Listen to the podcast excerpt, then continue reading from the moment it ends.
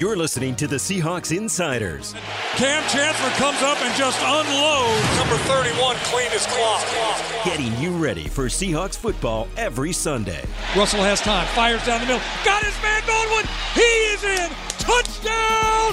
Seahawks! Doug Baldwin again. Powered by Seahawks.com. Hello, everyone. Welcome to this week's edition of the Seahawks Insider Podcast as we preview the Seahawks game against the New York Giants. I'm Jen Mueller, sideline reporter for the Seahawks, joined by John Boyle from Seahawks.com and Aaron Johannes, also from Seahawks.com. We are coming off a bye week. Aaron, what'd you do last week? Well, that's a good question. I uh, went to Vancouver for a little bit, and I also went to Portland, and I slept a lot, which was honestly what I like to do a lot. So I got to enjoy that and just took a lot of downtime to kind of decompose as the, the rest of the season comes on, comes along. Okay. John, I saw some pictures of some cute toddlers, some cute Yes. babies, I should say. A little bit of both. Toddlers and babies. Toddlers Yeah. and babies. Some good family time down Okay. in uh, Vancouver and Portland with the with the in-laws. You two are both in Vancouver and Different Portland together. Vancouvers. Oh, I should have clarified because then when you said Portland, I'm thinking Vancouver, Washington. No, he, he okay. went both directions. He went north and south. wow, that's I just was in the that's a lot cities. of traveling. Yeah, I would have done that. My parents came to visit last week, oh, so Oh. I I hosted my parents and some family, and I spent all day Sunday watching football with a mimosa in hand, like all day. It was kind of the never-ending a mimosa. It was the one. never-ending Uh-huh. mimosa. It was fantastic, and it was so interesting to watch teams play for a lot of different reasons. Right? I watch a game differently when I'm on the sidelines. You guys watch a game differently when when you're writing and. and kind of in that game mode. But when you watched what happened on Sunday around the league, how did that either change or reinforce where the Seahawks are right now? to me, it just sort of showed what has been the case in the NFL for a lot of years, and especially seems to be right now, is that we early in the year we just don't know. Like there's teams that you think for a couple weeks are really good, and then all of a sudden they don't look so good. You have the 0 5 Giants go to Denver and beat a r- pretty solid Broncos team on the road. So, um, in terms of where the Seahawks are. I still feel really good. I mean, we talked about this when they were two and two. I, I feel good about this team when they're just kind of they're still finding their way a little bit, but we've seen it so often that they get better as year goes on. November, December is when this team is really playing its best, and the fact that they're sitting there three and two, half a game out of first place because they didn't play last week, uh, you know, with the win in hand in LA, I, I still feel really good about where this team sits. What's really interesting about this point in the season so far is think about this. What do we definitively what, what, what can we point to right now that we know in the NFL when it comes to the best teams? Like New England has kind of struggled to start off. Green Bay just lost Aaron Rodgers. Kansas City has, has started off good, but at the same time they haven't had the best playoff success recently. There hasn't been like something that we can d- point to and say, you know what, we know that this team is this or or this or that. Like we can point to Denver and be like, you know, their defense is really good, but you look at last week's performance, it was disappointing for them. So there's it, that's the one thing that we really don't even know right now about this point in the season. There's there's not really one thing that's clear so far among all the teams. Hmm. Yeah, that's true. I guess you if you had to pick something, you would say overall health. You got to be healthy at most of those positions, and I would say just based on um, kind of what we've seen in the past, defense, defense, defense down the stretch, and the Seahawks are in pretty good shape when it comes to both of those factors. And we didn't have a chance to break down the game against the Rams, but I got to tell you, I think I enjoyed that bye week a whole lot more knowing that regardless of what the numbers were in that game, they found a way to beat a team that has just been a nemesis the last few years, particularly on the road, John. Exactly. I mean, they hadn't won on a road game for Rams since St. Louis in 2013. And to hold, I mean, that Rams, the turnaround they've made is pretty legitimate, and their offense has been good. They came into that game averaging 35 points a game. So to hold them to 10 points in that game and just really completely shut them down the second half, that was really encouraging to see. Now, the offense scuffled a little bit, didn't get going, but we've seen the best Seahawks teams of the Pete Carroll era struggle offensively against the Rams, particularly the, that defensive front. Aaron Donald give the Seahawks a lot of trouble. So I don't read a lot into struggling offensively against the Rams, and when you do enough to get the win on the road, that's good enough for me. Well, and Aaron, if you take a look at how the defense played, that is always good enough for me. Man, the Rams came in, they were the highest scoring team in the league. They scored just 10 points and nothing in the second half. But here's my question Does momentum stop when you hit the bye week? Uh, I don't think so. I think it can kind of continue because you, you go into the bye week and you rest up and you look at the last performance and you're able to build off of that and you kind of look at that performance and say, okay, what did we do right? What did we do wrong? And you can kind of have an extra week to to build off of that going into the next week. So now they're going to go to New York, obviously, and play the Giants. And I mean, when you have a, a five turnover performance against the Rams, I mean that's the most turnovers they had in a game since December of 2013, which ironically came against the Giants.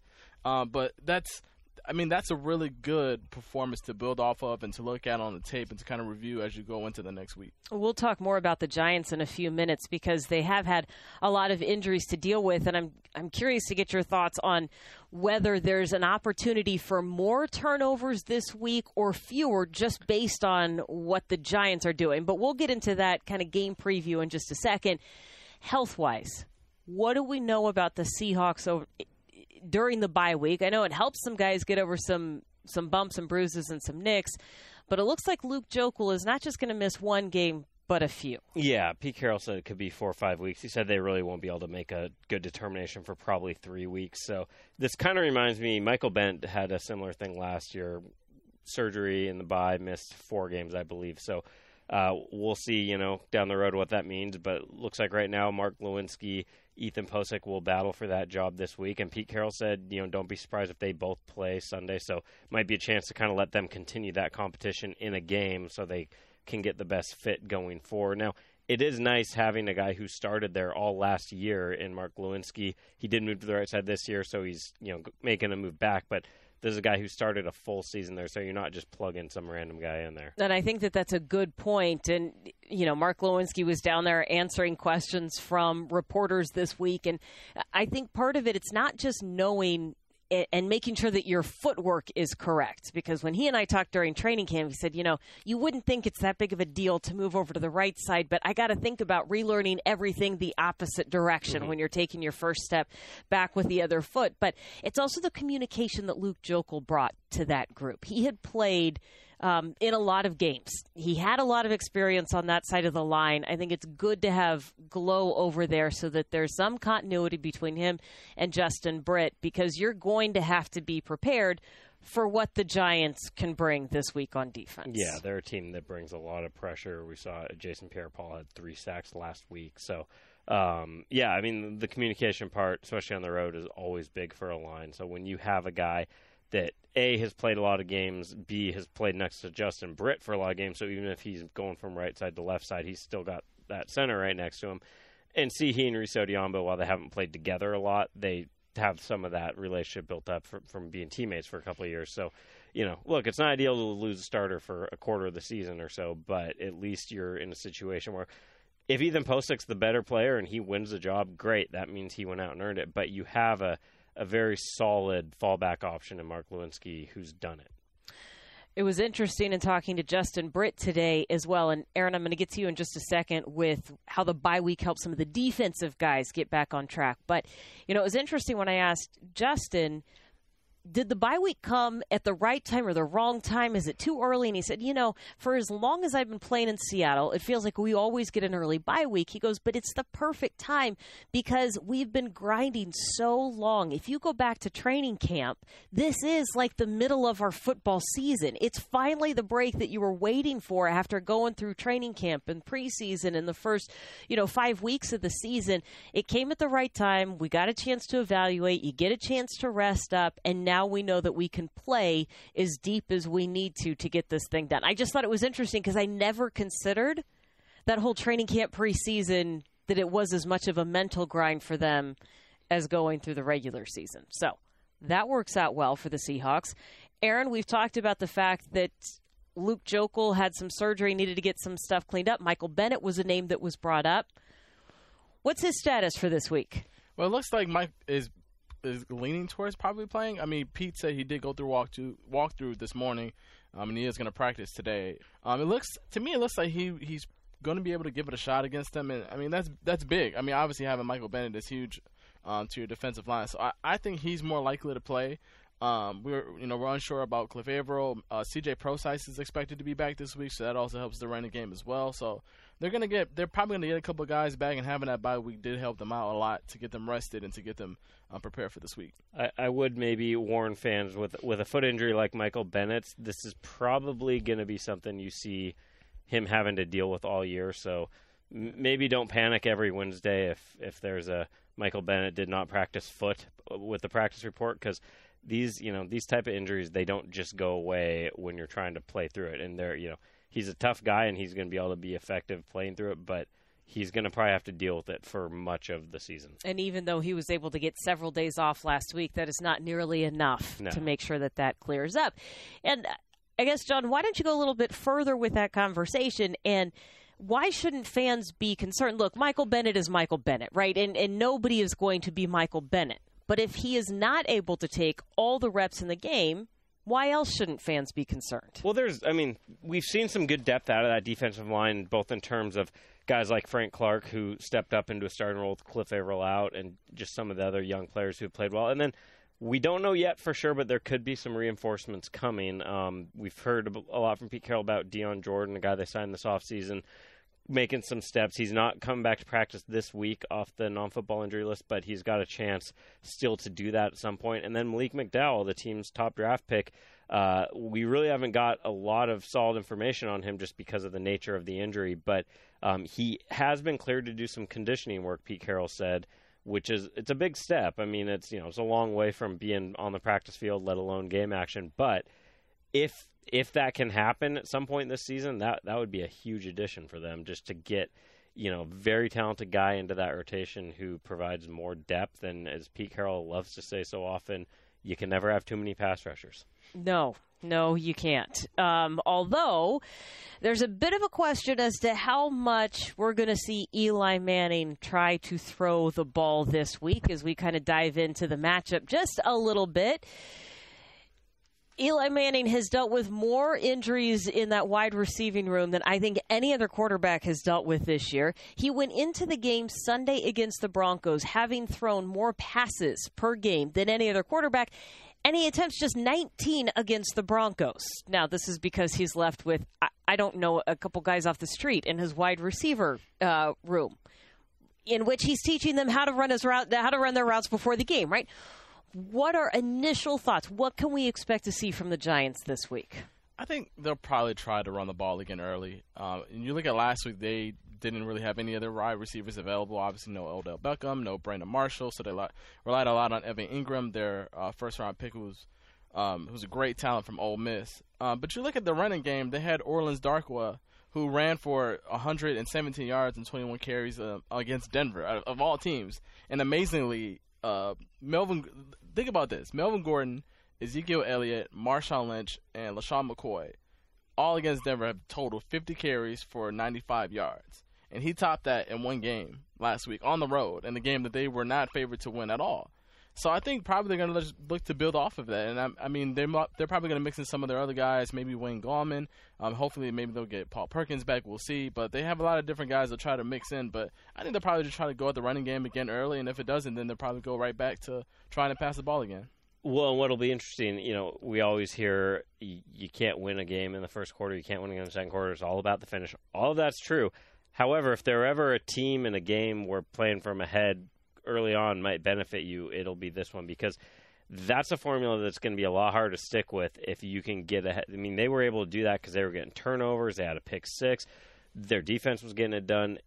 They didn't ever get in a situation where they had to pass. If you can get maybe a double digit lead or even a one score lead in the second half, you can show that you can stop the run, and it, that we could have a whole long conversation about the Seahawks run defense because it's been weird this year because it has been so good in stretches, and then they give up the one big play, which skews the numbers. So if they can avoid that big play and just stuff the run, then yeah, you, if you make Eli Manning have to throw with with the limited weapons he has, it could be a really good day for the defense. Well, and on those big plays, when you men- when you mentioned what Darkwa did against the Broncos, he had three runs of over 15 yards.